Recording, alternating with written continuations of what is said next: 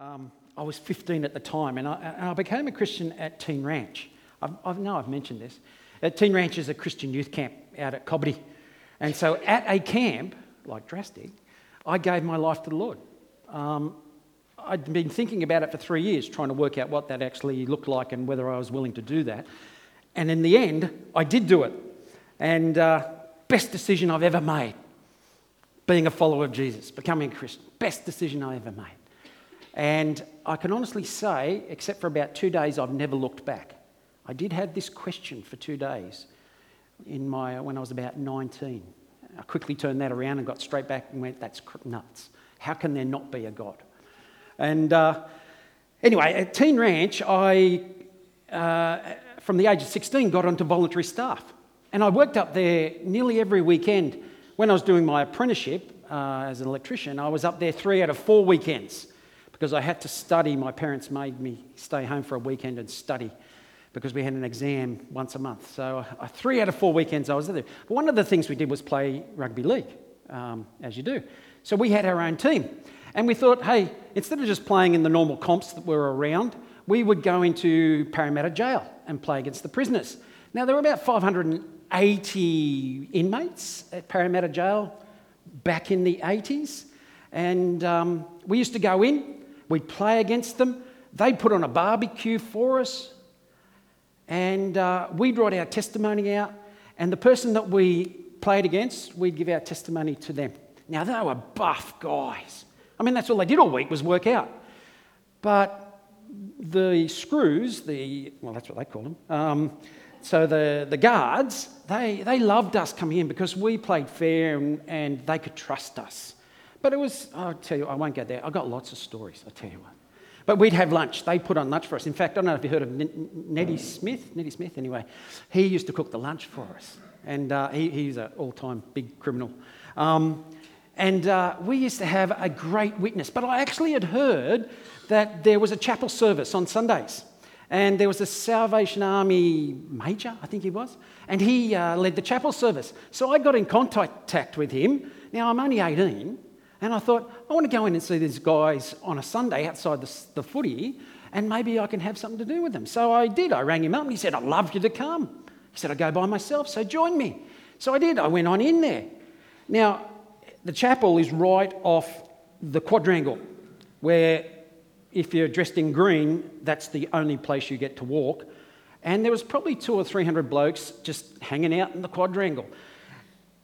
The major, he comes out, sets up his little microphone with his little box, and he starts speaking to them, calling them on a Sunday morning to come to church, come into the chapel, and because they're all just standing around in their groups, smoking, walking around, playing basketball. There was a fair few of them, and all of a sudden, he turns to me without telling me anything, this chaplain, this major, and he says to me, Ken, he says, give us your favourite verse and tell us why. And I'm thinking, I'm just here to watch. I'm not here to talk. I'm all of 18, you know. Give us your favourite verse and tell us why. Now, I need to just get you this. Because I chose a verse which is my favourite verse. And it still is. But in hindsight, maybe it wasn't the best verse. But God knows. I think, of course, I was called out so quickly. He let me do it. Here it is. And I said this, Jesus said the thief comes only to kill, to steal and destroy. And as I said that, as they were coming out of my mouth, I'm looking at all these men in green and I'm going, what am I saying? And the major is looking at me like absolutely dumbfounded. And I said, but Jesus said, I have come that you might have life and have it in the fullness. And that's it. I said, I'm here because Jesus brings life to the fullness.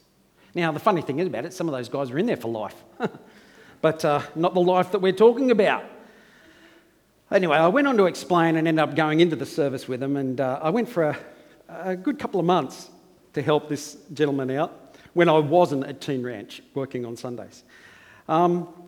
You know, Jesus does have the answer to life. And he does give us the fullness of life. That's his promise. Right there, read it. it, take a hold of it, grab it, and hold him to it. That's what we need to do, because that's the life he invites us to. Now, there's many things that promise us a good time in this life. Many things put it out there. Advertising's all around us. But to be honest, they don't really come up with the goods. And I've got one right here. It's this. Yeah, see, some people would say that, I thought. What do you mean by that? Well, you know, when Coke first started, which was in 1800 and something, they started, advertising was the big thing that got Coke on its way. And in its, I think it was about its third year, Coca-Cola's advertising went like this. Coca-Cola, this is in 1905, Coca-Cola revives and sustains.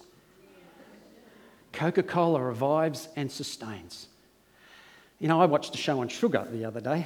Man, they bagged this out. Coca-Cola revives and sustains. In 1976, and this is the one I remember the most, Coke adds life. Drink this, you've got life. A bit different to that verse up there, I think. Coke adds life. Maybe one that you might be a little bit closer to. In 1982, it said, Coke is it.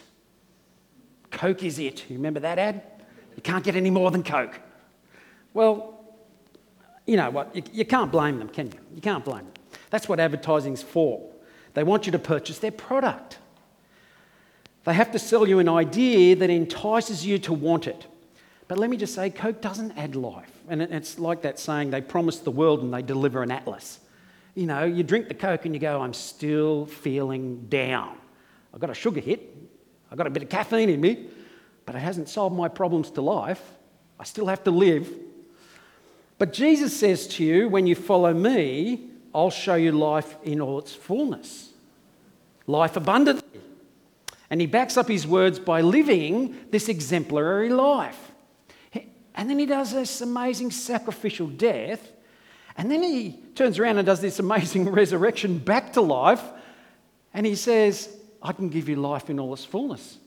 Because I've experienced life. I've experienced death. And death cannot hold me because of my life. And I am alive again. And the invitation to us is to live in and out of that fullness. We get to live out of that fullness, and that's amazing. See, he backs up his words by the doing, not just the saying. And what that proves is you can't keep a good man down, I believe. He knows about life and he knows how you can live it to the full. Now, this year's theme is moving forward. We've been talking about this, and I spoke about this a couple of weeks back. On following Jesus. If we're going to go forward, then let's follow Jesus. Someone's got to be in front of us if we're going to make this forward progression. I've come to realise that when Jesus gives the invitation to follow him, it's an invitation into what life is meant to be.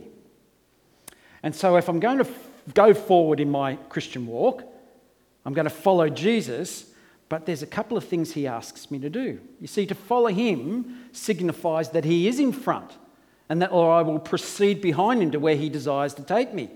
And the truth that I've found is that the more you get to know him, the more you realise he knows what's best for you. And that's really hard to say as a control freak because I like to hold my life in my hand and organise but hold on. He's saying, do you trust me? And I go, okay, I hear what you're saying. I have to hand over and follow you. He's the giver of life, and he desires to lead you and me into that abundant life. So this week, I want us to look at what I've called living for Jesus.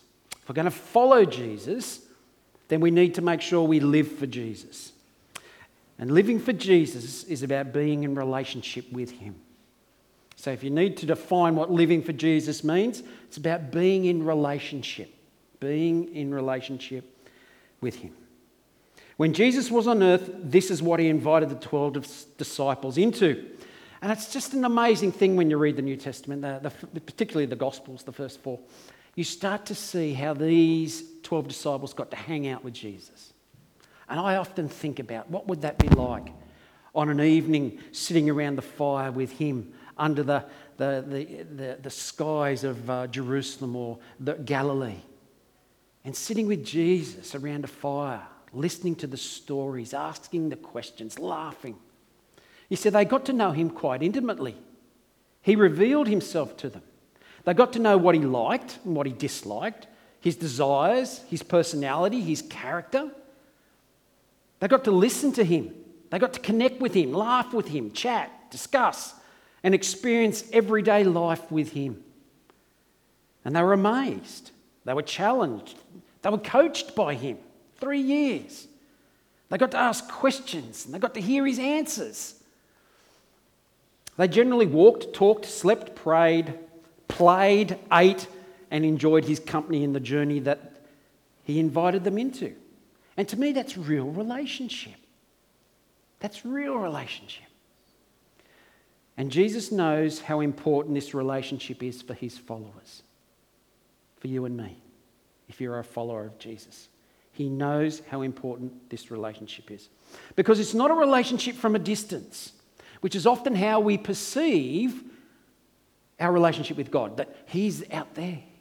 It's not a relationship from a distance, but it's a journey together in the present, I believe. And this is what you and I were made for. For we were made in the image of God, our Creator. You see, God in himself is relational, isn't he? He is Father, he is the Son, he is the Holy Spirit. He is the Trinity, three in one, one at three, all at the same time. I don't get it, which is kind of good, because if I did, I'd be God. But I don't get it. When I try and put God in the box, he explodes my box. He is relational in and of himself.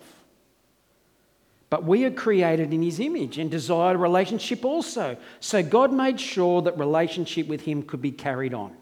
And I want to show you how he does this. John 16, verse 7.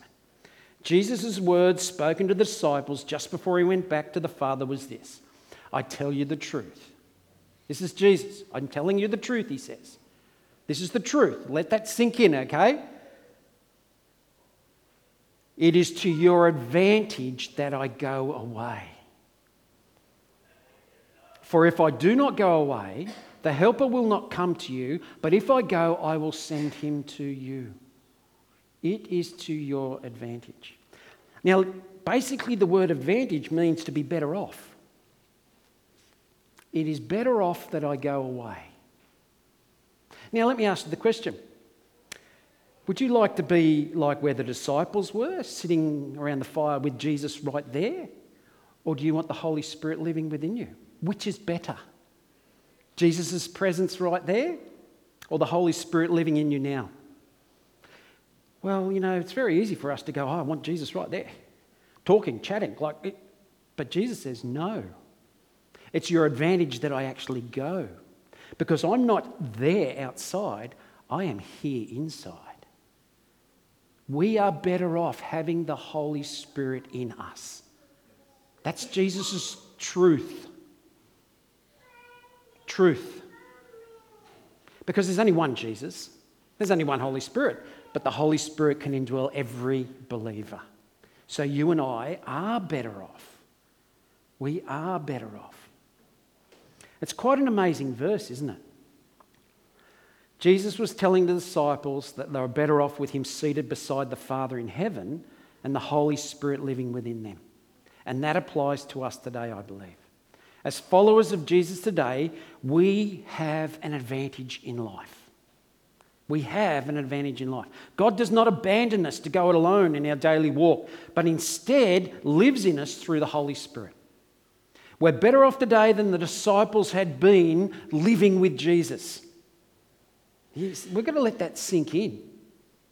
We're going to let that move from here to here and go, I'm better off than having Jesus here.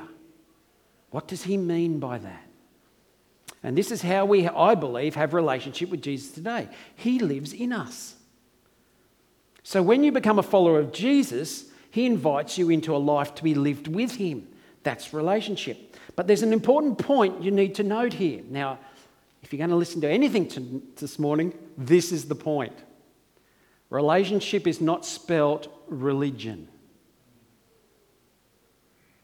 Get it? Relationship is not spelt religion.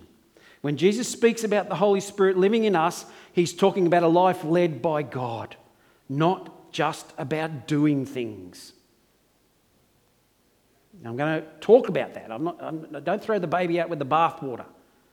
We are required to do things, but that's not what God talks about as relationship. Do you want to know how true this statement is? Let me show you some verses. Okay, here it is. Jesus said it this way. Not everyone who says to me, Lord, Lord, will enter the kingdom of heaven, but the one who does the will of my Father is in heaven. On that day, many will say to me, but Lord, Lord, did we not prophesy in your name, cast out demons in your name, and do many mighty works in your name? And then will I declare to them, students, I never knew you. Depart from me, you workers of lawlessness. Have a look at there in verse 21. Jesus says it's not about the words, but it's about a desire to connect with the Father. Many people can go around, Lord, Lord. He says, I don't know you. It's not about the words we say. It's very easy. I can get up here and say all the words, but you don't know what I do in the privacy of my own house and my own mind, which could be totally opposite. But I don't know that because I'm showing you, Lord, Lord. What about verse 22? The people boast about all the religious things they do. Now, let's just consider this. If I was casting out demons of people up here, you'd go, wow, he must be spiritual. If I'm doing many mighty works in Jesus' name, you'd go, he's pretty spiritual. And what's the first one? Who does prophesy in my name. If I get up here and prophesy, you go, he's pretty spiritual. What does Jesus say? I never knew you. So there's all the actions that are going on for these people. There's all the words and there's all the actions. In verse 23, Jesus sees right through their religious words and actions, and he proclaims he doesn't know them. He does not know them. Can you see what he's saying? God doesn't keep a checklist, marking down what they've been doing or they're not doing. He just wants to know them. That's relationship. You see, my eternal destiny isn't about religion. It isn't about religion. That is the words I say or the activities I do. But it's about relationship with him. You see, to do the will of the Father, see that there in verse 21? To do the will of the Father means I must first know the will of the Father.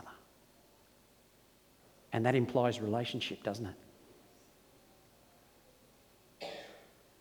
I don't know what he wants unless I spend time with him, in his presence, with him, walking, talking, communing, knowing him. It's not enough just to read the Bible. That's important. That's the road mark that leads us into his presence. But there's more than just words on a page. It's relationship with him that the Spirit gives us, that we are better off to draw into his presence and to walk with him every moment. I can't know what God wants unless I spend time with him. Let me show you another one. He even reinforces it, this distinction between religion and relationship in the parable of the 10 virgins.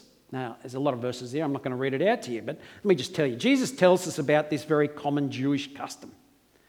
It's a wedding, and there's 10 virgins who in this story symbolize religious purity. Okay?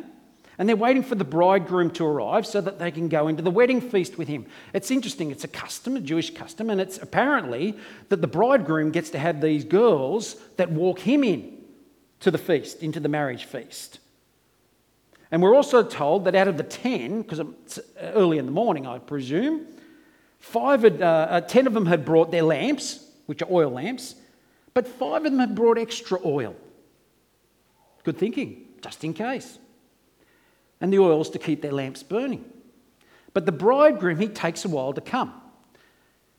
Those of you who are married, the blokes, can I have a hand? Anyone late for their wedding, blokes? Anyone? Dave was late. Wow. Okay, ladies, at your wedding, hand up if you were late for your wedding. There is a couple of hands, maybe. 2 minutes, okay. I find this interesting that the bloke's the late one, but Dave, yeah, you're up there, man. Oh, you were on time. You were waiting for him. Okay. Had you walked down the front and going, come on? Anyway, what happens is because he takes his time, they use up all their oil. So the five who didn't have any spare oil, they had to run off into town and they buy more. And when they returned, the door of the feast is shut. The door of the feast is shut. And we read these words. Let me show you. When they asked, Lord, Lord, there's those two words again, isn't it? Lord, Lord, open for us. In verse 11, the answer comes from the master. I tell you the truth, I don't know you. I don't know you. The thing to notice is that being shut out was not about having or not having enough oil. And I think that's where we normally go to with this verse. But it's all about whether the bridegroom knew them. It's all about whether the bridegroom knew them. I tell you the truth, I don't know you. Their not entering seemed to be a matter of the heart. It was about their relationship with the groom. He didn't know them. All of life is about our relationship with God, not our religion. Religion has been expressed to me this way. The things we do on our own to win his favour. The things we do on our own to win his favour. That's what religion does. I want to win God's favour.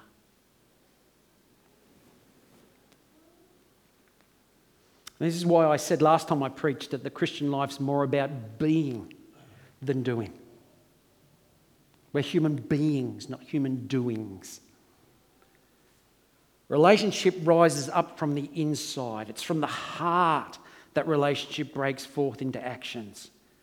And God knows that if you fall in love with him on the inside, then everything will happen naturally on the outside. Now, I've been a supporter of the Sharks for 45 years. 45 years. I have to get this out. Now, I noticed that Nathan actually said that he thought we should be fasting and praying for the Sharks. That was irreligious, wasn't it, to say that? 45 years. In fact, you know, I've got it all. It gets quite cold at Shark Park when I used to go down there. Or when I... Don't you dare take a photo of that.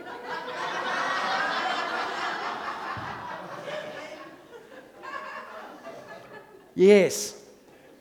Why am I talking about the Sharks? Except that they're going to win today. I mean, what else? But deep inside, I do have a passion for the team. I do have a passion for the team. I mean, 45 years and they haven't won a thing. Some of you are going, blah, blah, blah. Okay, I like the Sharks, okay? 45 years. Now, it's nowhere near my love for God. But they're in my heart. You don't follow something for 45 years unless there's something there. But my desire to follow Sharks is not based on having to attend their games or how loud I shout at the game. And that's quite embarrassing, by the way. Ask Fiona, she came once. My passion is not based on having to wear their colours or having to join their membership, which I'm a lifetime member, by the way, or pay my fees. It's not based on any of those things. These are all things I do to display that I am a follower. I follow the Sharks because I want to, because I believe in them.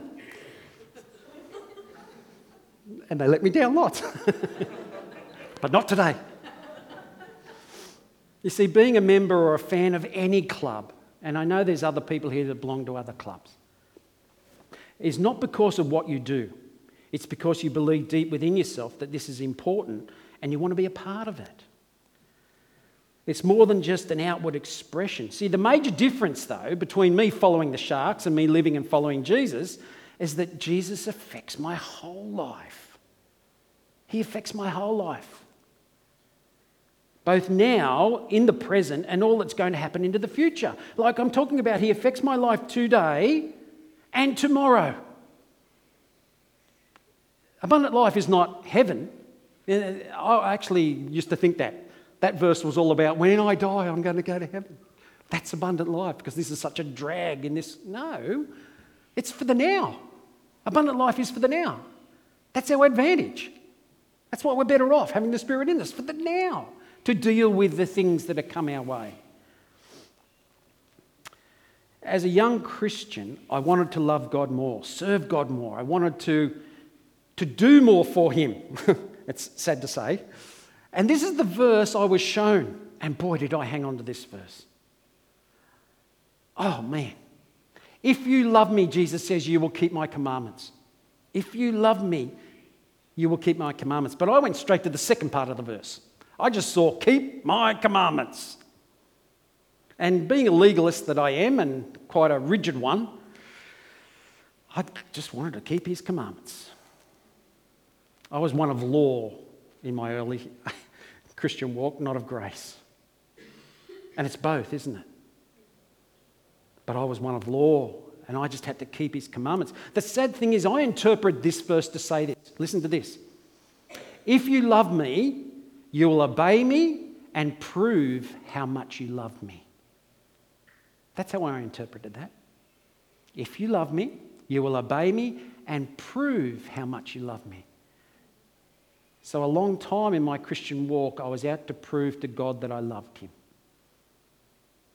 And I thought the only way I can do that is to keep his commandments.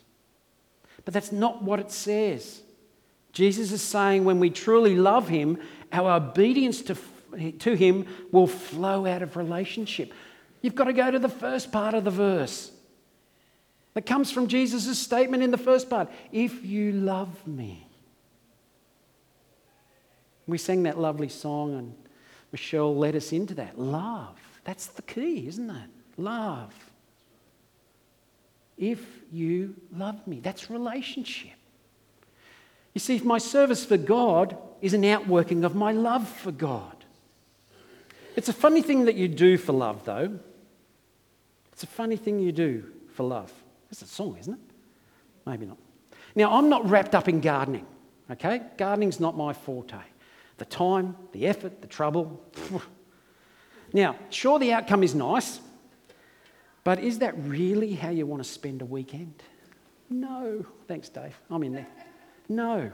However, my wife, Fiona, feels the most loved person in the world when I work in the garden with her. Stop crossing your eyes, Dave. So I'm not one for gardening. But my wife loves it when I get into the garden and help her. The point is, I do it because I love her. It brings me great joy to do something that I know she really appreciates, as much as I hate it. I can say it, she's not here. It's being recorded, that's right. But what we do for God also reveals the extent of our love, doesn't it? I think this is the problem so many people have with following Jesus. Even, I think, Christians. We fall into the trap that what we do is out of obligation and it's a duty-motivated obedience. We get it so wrong. We get it so wrong. And this is something I've constantly had to fight with against in my own life. I ask myself, why do I think it happens? And my answer's not pretty. Because it's easier just to do things, much easier than to give myself wholeheartedly.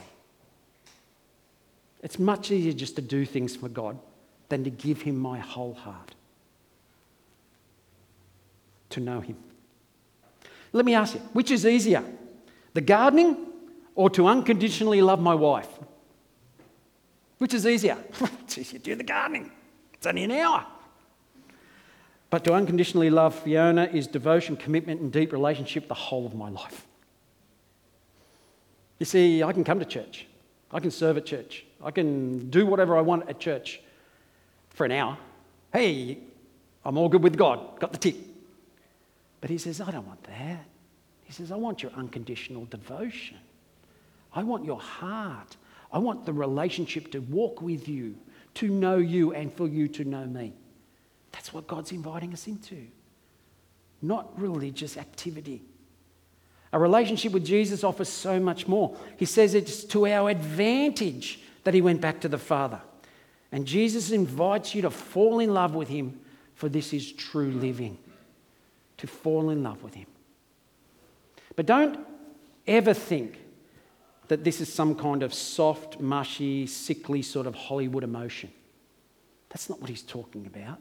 And I'm glad, as a bloke, that's exactly what he's not talking about. I don't want that. I don't get into that. I don't understand all that just stuff. But what God asks me for is devotion, healthy, strong, given over relationship. And it's definitely not the completing of a checklist of rules and regulations. He wants to nurture your relationship with him in a way that deepens your intimacy with the living God. And with the Holy Spirit living in you, you have all you need to fall into the fulfilling relationship with your Creator. That's the great thing about it. It doesn't come from formulas, systems, or structures. It comes when something happens on the inside of us, when our love for God is so vibrant that it spills over into the way that we see everything. That's what he wants. It spills over into the way we see everything. So my challenge is, do you know God? Are you known by God? I'm going to close. I want to close with this lesson that I learned about love. And I might have to read it because I get quite emotional when I think about this. I learned a huge lesson about what love looks like when my son Jaden, he's 26 today, when he was about 1.5 years old. I was at my parents' home with my brother and his brother-in-law, and all up we had 4 children, at that point. And we didn't realise this, but we were inside and we didn't realise that the children had actually wandered outside through the back door and out onto the veranda where the dog was, a Kelpie. Beautiful dog.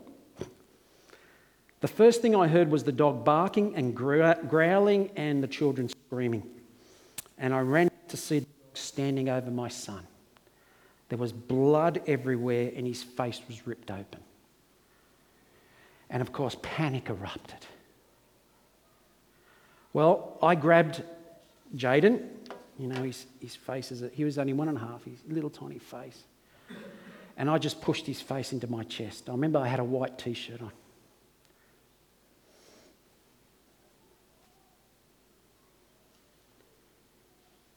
And I just held him. There was noise everywhere. It was nuts, screaming. And my brother, he jumped into the car and we just drove as fast as we could to Southern Hospital, where the doctors spent the next hour sewing his face back together, basically. It was hard. Now, 24 stitches later, his little face was just a swollen, bloody mess. I don't know where they could put 24 stitches in that little face. But today, you wouldn't even know it happened. That's the good thing about it. They were amazing doctors. And, you know, unless you looked really closely, I could point it out to you, but you wouldn't know. But I remember as they took his little lifeless body away on that big trolley, I would have given anything to swap places with him. They'd put him under because they were going to take him in to operate on him. I wanted to be on that trolley. Now, of course, as I'm doing now,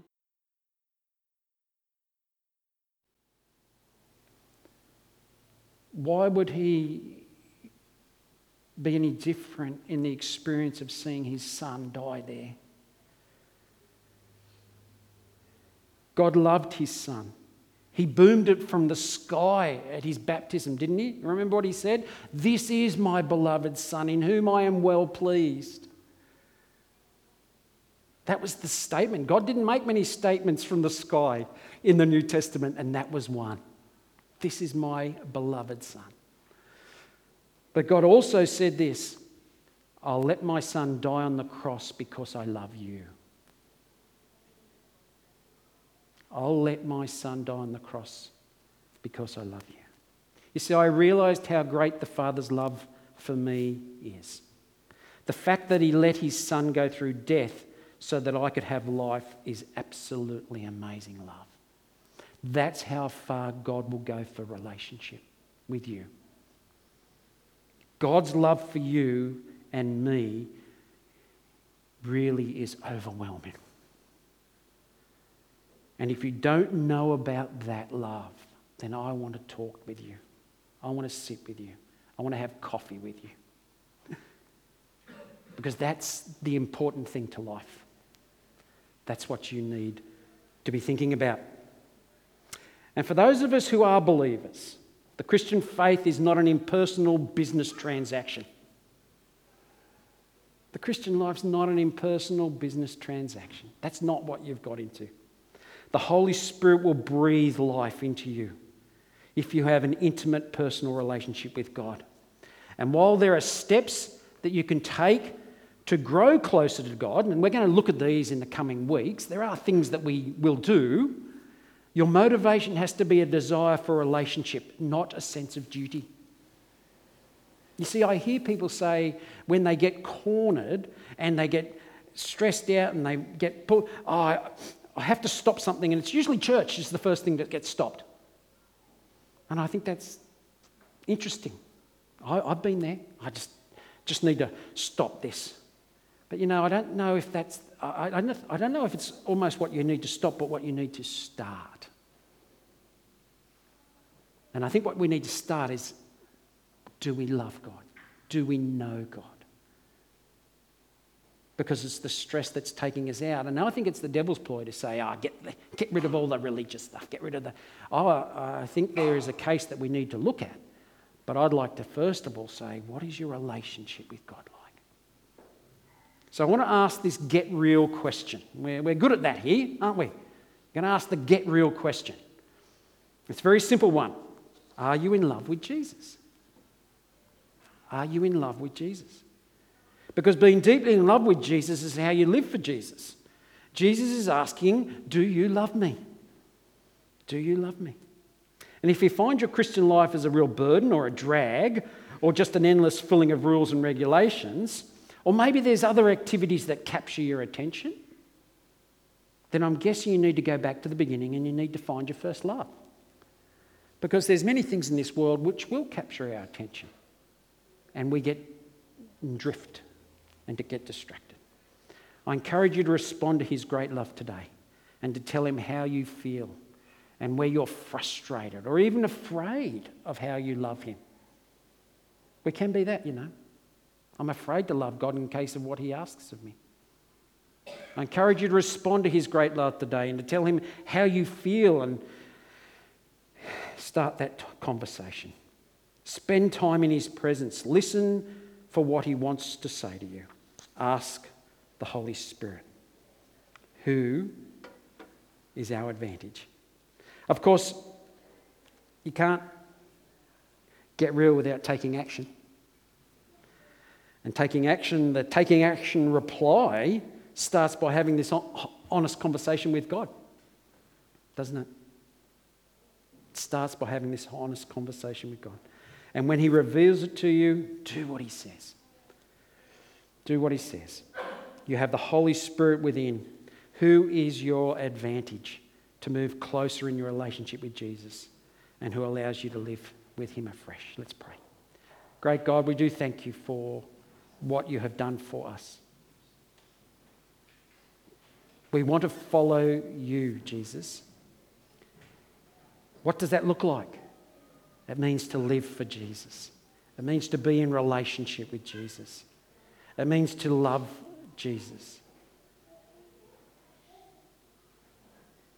And we don't get to do that alone.